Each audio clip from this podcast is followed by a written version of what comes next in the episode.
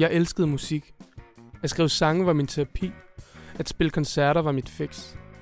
Og jeg vidste, at jeg ville være professionel musiker. Det var min livsdrøm.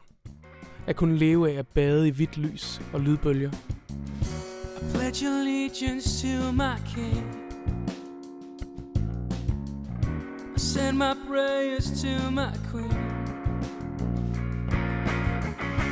Cause she's lying in the bed again. Det skete flere gange, at jeg tog hjem fra fester og fra at hygge med vennerne for at øve. Det var trist, men jeg følte, at jeg var nødt til at ofre, hvis jeg skulle være en dygtig guitarist og en dygtig musiker.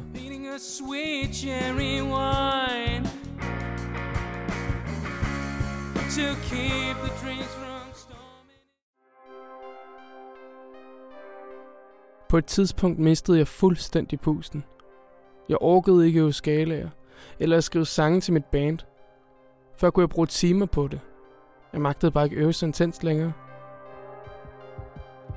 Jeg tror, jeg indså noget virkelig var galt, da jeg vågnede med hjertebanken om natten. Jeg lå og stressede over de sange, jeg ikke havde øvet, eller de øvelser, jeg havde undgået.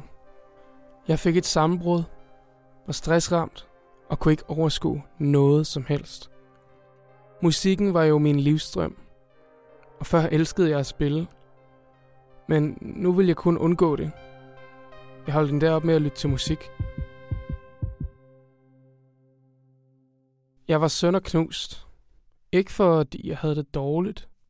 Ikke fordi jeg var stresset. Men fordi jeg havde en drøm om at blive professionel musiker. Og den drøm er død. Akustisk idé. Take it.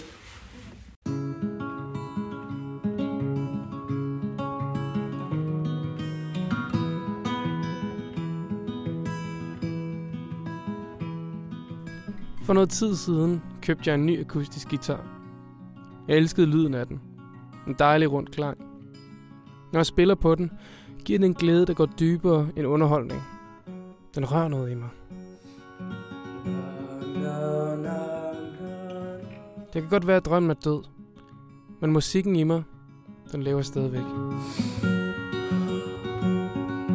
Na, na, na, na, na, na, na, na.